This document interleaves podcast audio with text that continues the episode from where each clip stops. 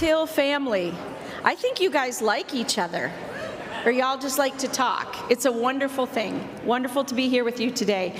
If you have your Shed Bible, this morning we're Psalm 84, verses 1 through 4, and that is on page 546. Brian read a few of these words from us from Psalm 84, and we're going to read them together now. How lovely is your dwelling place, Lord Almighty! My soul yearns, even faints, for the courts of the Lord. My heart and my flesh cry out for the living God. Even the sparrow has found a home, and the swallow a nest for herself, where she may have her young, a place near your altar. Lord Almighty, my King and my God, blessed are those who dwell in your house. They are ever praising you. This is the word of the Lord. Good morning, everyone. The Lord be with you. It's really good to see you. It's really good to be with you this morning. Um, if we haven't met before, if it's been a while, my name is Ashley. I'm one of our pastors here. It's one of the joys of my life to be a part of this community, and I don't say that lightly. Um, and I'm also celebrating in just a couple weeks another major milestone in our life. Um, in just a couple weeks here, Delwyn and I will celebrate our wedding anniversary. I had to remind myself that that was coming up. I told him yesterday I'd forgotten. So, babe, this is my public acknowledgement that yes, our anniversary is soon. Um, one of the memories I go back to around every time this year is I think about how we started dating our first date. So if I haven't told you this story, um, Delwyn reached out and he said, Will you come with me to a movie and dinner? And I said, This is great. That feels like real, kind of like low key, real easy peasy, nothing crazy. And so I can't quite recall if I picked the movie or if he did, but I gotta tell you, it wasn't an action film. It was not a comedy. It wasn't even a rom com. Delwyn chose to take me out for the very first time to see Beauty and the Beast in 3D. So here I am sitting in a theater with a man that I kind of know with glasses on in a dark theater, and I'm thinking this is either going to be really, really awkward, or I just met the person I'm going to spend the rest of my life with. Because you see, Delwyn, I think he had paid attention. He knew that this was my favorite Disney movie of all time. He was paying attention.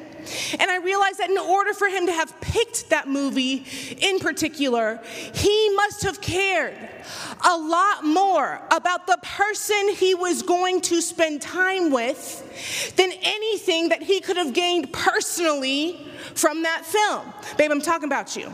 He just he walked back in. I'm talking about a first date. Because I know, even as a musician, Delwyn did not pick this movie for Alan Menken's movie score. I'm guessing a lot of us are familiar with this kind of instinct, whether it's with a significant other, our families, or our friends. Family, like the one time my parents road trip to Branson, the Vegas of the Midwest, just the three of us oftentimes the who really, really matters. Sometimes who matters even more than what's in it for us. If the right who is there, we are fully present. We get caught up in time, and all of a sudden, two hours feels like three hours. And perhaps you've heard someone say in a gathering where you were present, someone say something like, Hey, I can't believe how quickly the time went. Time flies. But that's not always the case. I admit there are times that I do have a choice, and I choose to be present specifically because me being somewhere might benefit me personally, like the food's gonna be really good. Or I like who I saw on the guest list Or I know that my presence in being there won't be too taxing or time consuming to what I feel like an expending of my energy. Some of us, we choose travel or entertainment this way. We choose friends this way. We choose churches this way. Sometimes we long to be present because of the who and sometimes we long to be present because of what's in it for us. And as I read the first few verses of Psalm 84, I noticed that the psalmist makes an important and yet subtle distinction. The psalmist's soul's yearning, it's fainting, it's not for God's benefits per se. When you read all 12 verses, the psalmist isn't yearning for God's benefits. I love what Troy talked about last week how the Psalms are voluntarily vulnerable. But last week, Psalm 4, was vulnerable, this self effacing kind of vulnerability. It was kind of talking about the confidence of God. Well, this kind of vulnerability in Psalm 84 is a little bit different.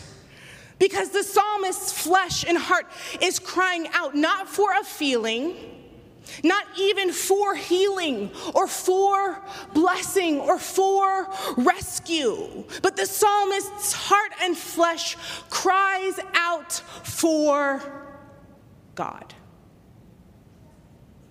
God. The living God. Why do you want to be where God is?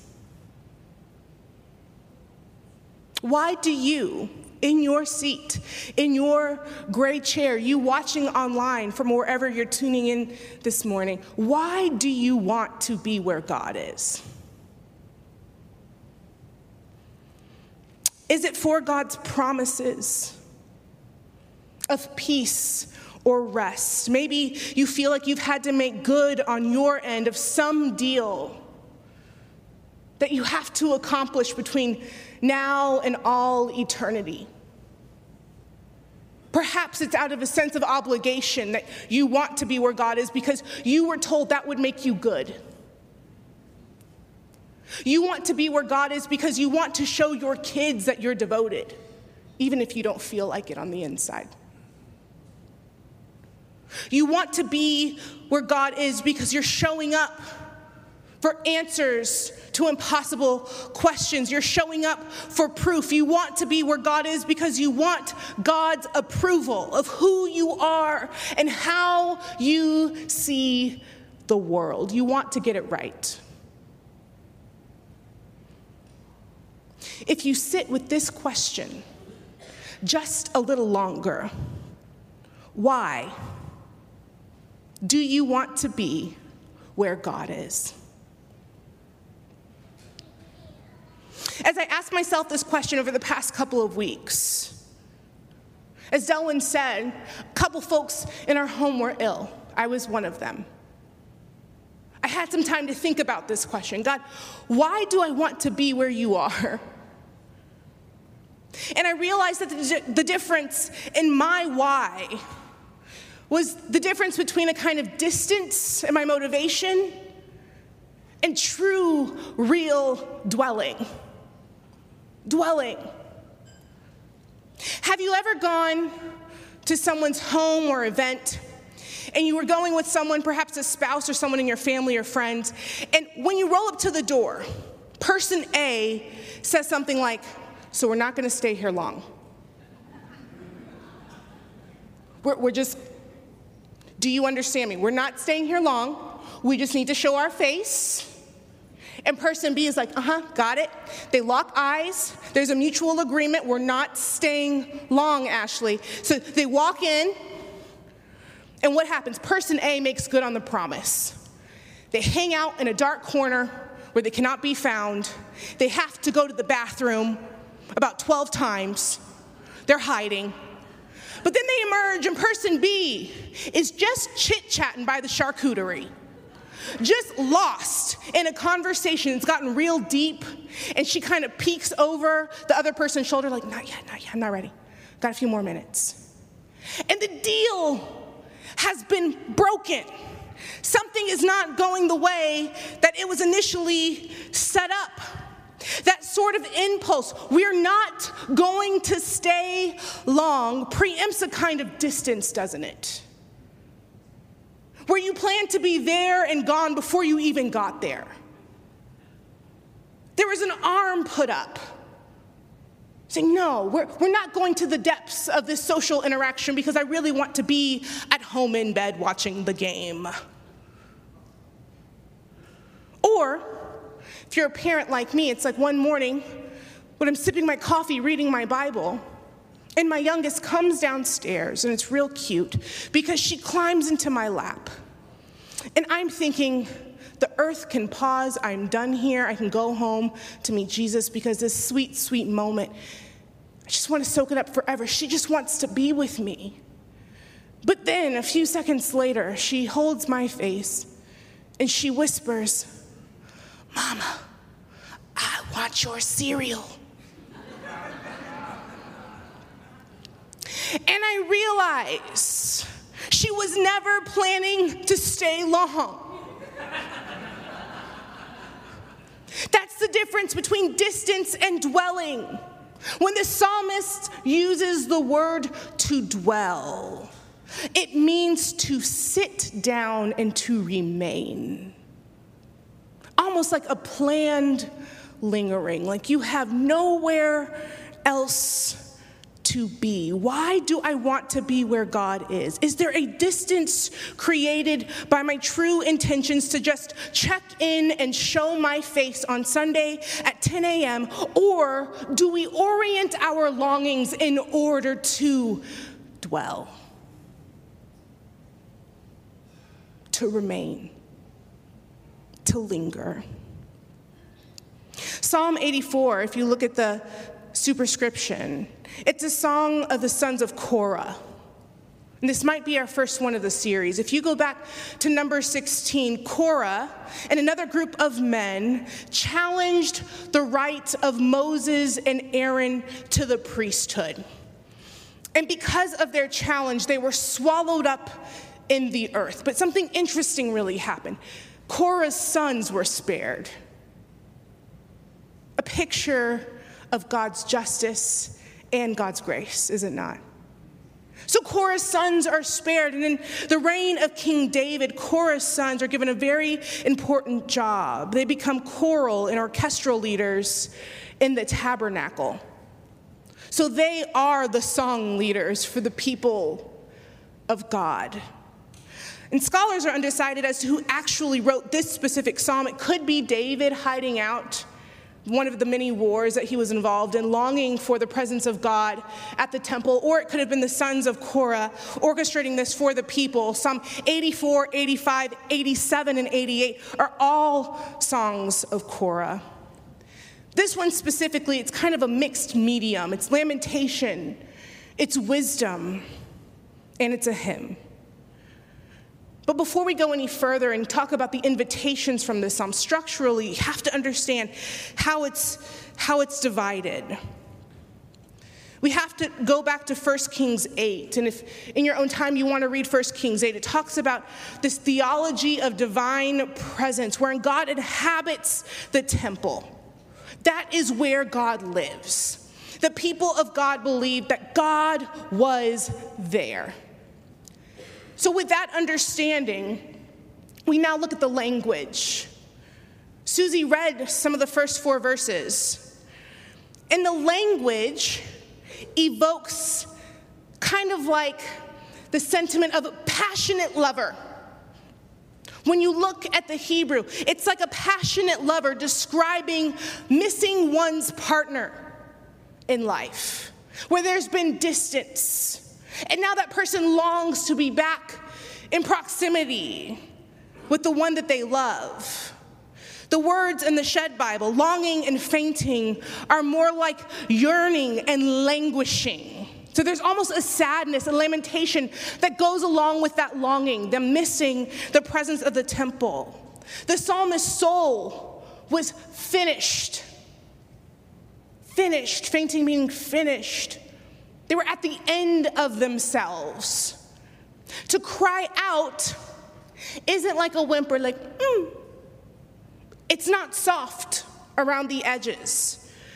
To cry out wasn't this merely poetic language, but it was highly expressive. The tone matched the sentiment, if you will.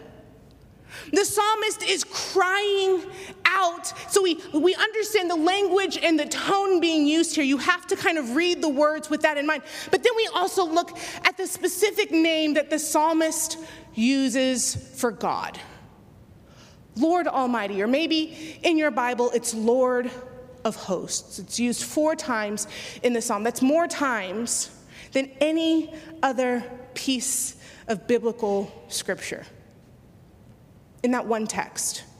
Four times in this one text. And it's kind of warrior language. It's Lord Almighty commands the angel armies, but it's also connected to the Ark of the Covenant.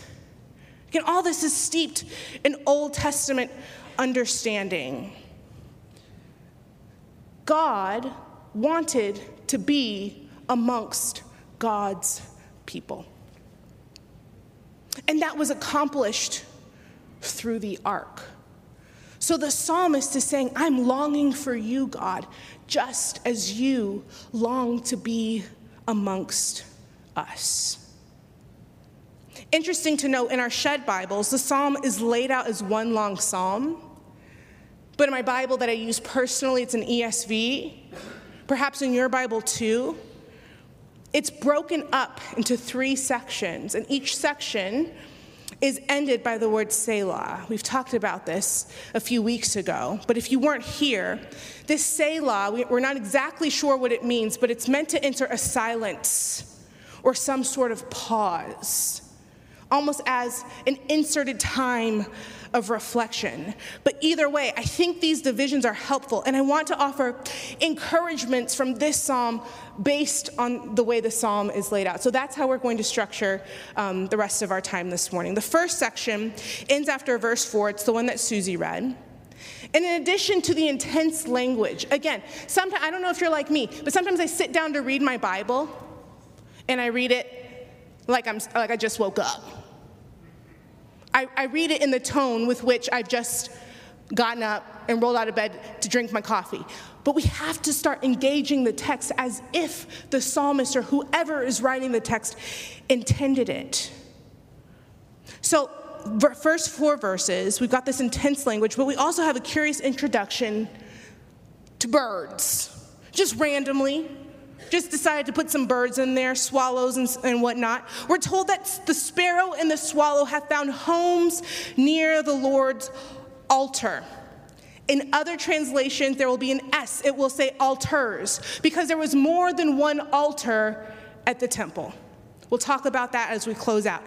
It's as if the psalmist is jealous of the Tweety birds because of how close they get to be to the presence of God. But this is not accidental. The psalmist doesn't accidentally talk about birds. Remember the name we just talked about Lord Almighty. In the presence of a strong, commanding Lord Almighty, these vulnerable, largely helpless creatures find a place. Even they have been welcomed by the Lord's hospitality. I'm asking why we want to be where God is. And here's an invitation and encouragement that kind of mirrors where we went last week with Psalm 4. Your vulnerability is welcomed. Your vulnerability is welcomed. All of it. And perhaps you don't feel helpless but maybe it's your junk that you carry into this life, but it's also your joy. How many of us know that joy can be the most vulnerable emotion, especially when we've taught not to express it? Your junk and your joy, your pain and your praise, all of you has a place in God's presence. What have you been holding back? What have you been holding back? Here's the problem with our culture If we approach God's presence assuming God receives us the way the world receives us, for our skill, for our strength, for our money, for the way we look or show up, either on a Sunday morning or on the Christmas cards that we send out every year. If we approach God's presence assuming He uh, receives us the way the world receives us, no wonder we don't want to stay long. No wonder we don't want to stay long. Because we feel as if God is not any different from the world. There are conditions attached, but you have to understand, church, your vulnerability is welcomed. So perhaps for you today, you consider what have you been holding back from God? Part one ends by saying that those who dwell in God's house are called blessed or fully happy. Fully happy. There is a praise that arises, and perhaps it's because the vulnerable finally know that they have a place to call home. That may be hard for us to understand because of the culture of consumerism or accumulation. We've all of a sudden found that we have no need for a home anywhere else because we've built the homes that we've dreamt of since we were in college. But the vulnerable, the widow, the orphan, the stranger, the sidelined, to feel like you don't have a home and then to find a place in the cracks or crevices of where God dwells is really good news. And so, verse 4, a praise breaks. I wonder what it would take for us to know that kind of praise. To know that we actually have a home, a good one, a really good one. Selah. Section 2, verse 5 through 8. It's clear that a movement is happening. There's not just longing internally, but there's an actual pilgrimage, a journey that is taking place. And we're told that it's through what Brian read as the Valley of Baca. Now, we don't know if this was a real place. I couldn't find a map. I'm sorry. Maybe it's just a metaphor for the soul. But Baca, Valley of Baca, means balsam tree. And if you know anything about ancient uh, agriculture, I don't know much, but I do know that balsam trees grow in very arid conditions, so it's dry. You could say that the valley of Baca is a place of weeping and dryness. There's not much there. It's desolate.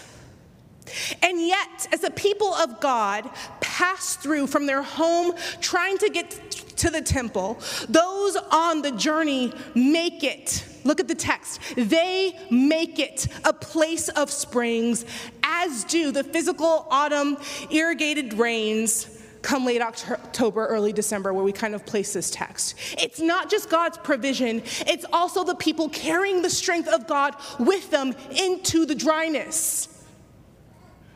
Into the dryness. Not avoiding it, but saying, God, because of your strength, from strength to strength, we can show up in a dry, deserted place and approach your presence. What a word for the people of God in 2022. Just, I, I want to show you what this meant for me as a promise and encouragement is God's strength is available where you are. God's strength is available exactly where you are. We might spend energy trying to eject ourselves from the places that feel dry. But because God longs to dwell with you, God's strength is where you are as you journey along the way. Just a few pictures. We have to start practicing this. You know how in VBS you used to practice uh, memorizing scripture? I think memorizing grace and memorizing strength along the way will become the new countercultural and formational disciplines of our day. We have to be a people, we have to be a church that knows how to rehearse and point out grace here, strength there, grace here, strength there, to a world that's doom scrolling 24 7. Am I right? So let I did the homework. I practiced last week while I had the COVID. Okay? So here are just four pictures of grace and strength. Just four. The first, I never thought I would say this, was my dog. That animal would not leave me. And I know sometimes people leave us, but this dog tried to get in the bed, sat down next to the bed, looked at me like that over the bed. And I was like, God, how cool that through a canine, you're showing me that you pursue me and I don't have to leave this bed. Your strength finds me where I am. Flowers from friends. To bring beauty to a really desolate place. Beauty in the space where I could not see it before. A friend bought me a root beer float, and let me tell you, that thing tasted so good. When we talk about tasting and seeing that the Lord is good, I was able to taste it in the midst of my time of trial. Bless you. And then finally, my daughter. My daughter colored in this picture and she slid it under the door. And I heard the rustling of a piece of paper.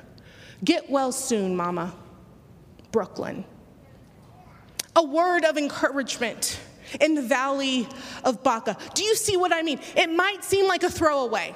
It might seem insignificant. It might seem like on a random Monday or Tuesday to you, you cannot find strength or grace where you are, but I'm here to tell you, Mars Hill Bible Church, grace and strength are everywhere because God is. And if we would choose to call it out, the world around us would be confounded.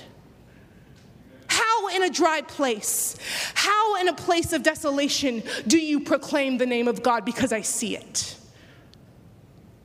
God's strength is our strength as we continue along the journey. Okay, I preached a little bit just then, so I'm going to skip over. We're running out of time. I don't I want to get you to your lunch.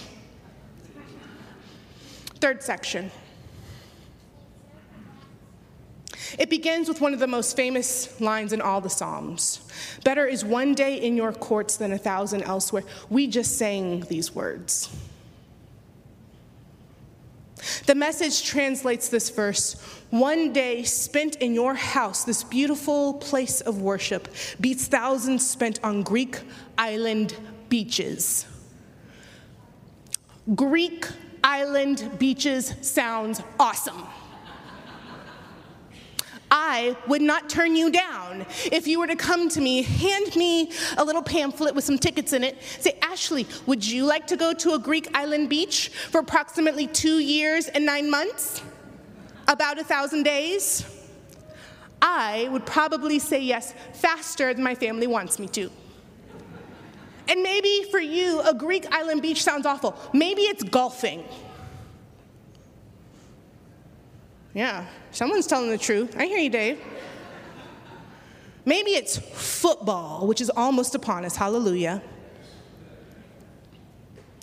Maybe it's reading. You just want to be left alone to read your TBR list. The stack of books that you keep buying promise you'll read, but you never do because you don't have enough time. I don't know what it is for you. But as we were singing these song lyrics earlier, I noticed how we sang it.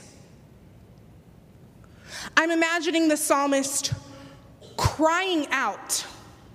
And I confess to you, I want to want that to be true. I want to want that to be true. As if I can come fully vulnerable and in God's strength. The psalmist says they would rather scrub the floors as a doorkeeper in God's house, taking a lowly position in God's house, than to be esteemed among the wicked. I want that to be true, but I also want what I want. I'm tempted to ask Dylan for us to sing that song again because if we sang it, the way that the psalmist did, this room, the walls would be shaking. Maybe you're like me and you want to want that to be true. It's not true yet. It's not true all the time, but I confess to you, church, I want to want to be in God's presence more than I would want a Greek beach, more than I would want comfort. More than I would want notoriety, more than I would want to be somewhere a thousand days, indulging in, what would inevitably become idolatrous to me. Worshipping that thing, that idea instead. It's interesting. The psalm ends not with the psalmist's des- desires, but with a reminder of who the Lord is. For the Lord God is a sun and shield. The Lord bestows favor and honor. No good thing does he withhold from those whose walk is blameless. Lord Almighty, there it is again. Blessed, there it is again, are those who trust in you. Why do I want to be where God is? I can come vulnerably before the Lord. God's strength is available. And finally, God is, as one commentator put it, an infinite an infinite, which means limitless, source of good. So, whatever else you have done to pursue goodness on behalf of you or those you love, God's goodness is infinite, infinitely more. The best good you could ever hope for, all that you could ever want. You would never have another need again because God is an infinite source of good. So perhaps I do want to be where God is, but you're like, where's God now? That temple crumbled, doesn't exist anymore. Bring it forward to the present day, Ash. Let me tell you, Jesus promised us. John 1 4, the Word became flesh and made his dwelling among us. And if the temple was destroyed long ago, in Matthew 12, 6, Jesus told us one greater than the temple is here.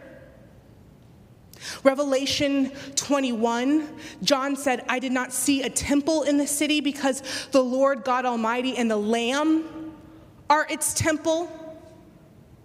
The temple altars where the birds nested, the altar of burnt offerings where sacrifices were offered. Jesus became that sacrifice.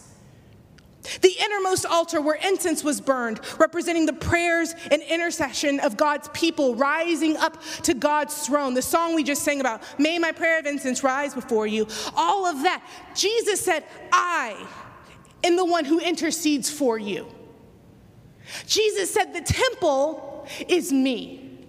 The temple is me. But then, but then, but then, but then, Jesus left. Death, burial, resurrection, what now? We're going to end with this. Just, just receive this. Donald M. Williams says, as John says, Jesus has dwelt, or literally tabernacled among us, and we have beheld his glory. Here is our temple. We meet God in the face of the Son. As the church is being renewed today, Jesus' grace and glory are especially being experienced in worship.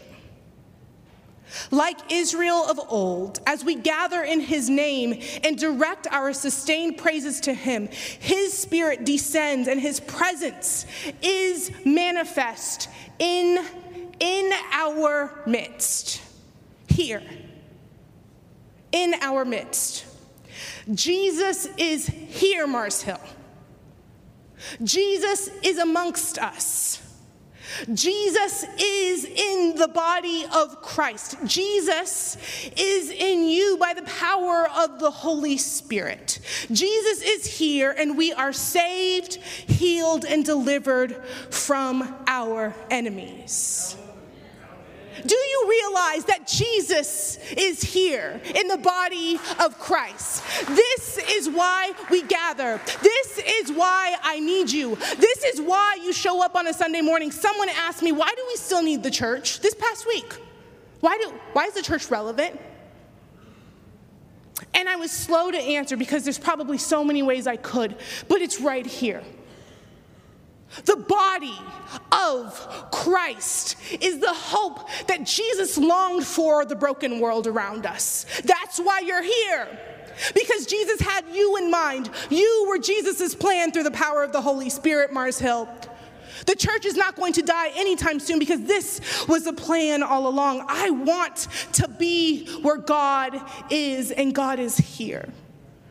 God is here represented in your lives and through the church. Hallelujah. We are commissioned to be the powerful, healing, hope giving, reconciling presence of Christ and amongst and with each other and the world that surrounds us, to a world that often looks like a dry valley. How lovely, how lovely is your dwelling place, Lord.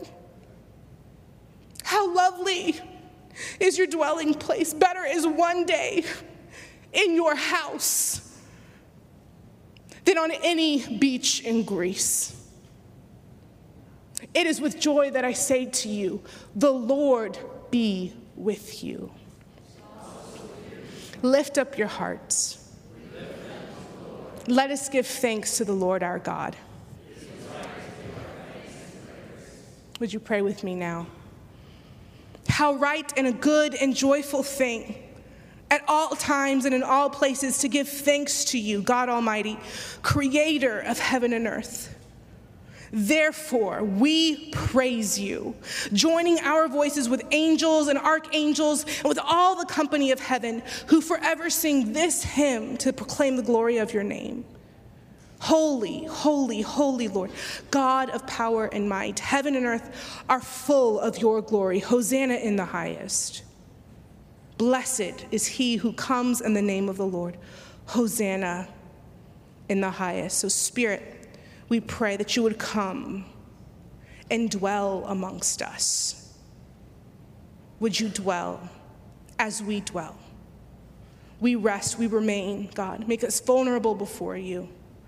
In this meal, remind us of our hunger, remind us of our longing, point us back to our first love as we dine together and look in the faces of our brothers and sisters, remind us that you dwell here. In Jesus' name we pray, amen.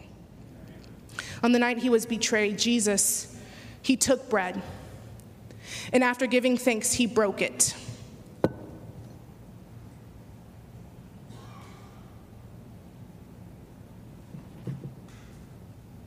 And he said, This is my body, which is for you. Do this in remembrance of me.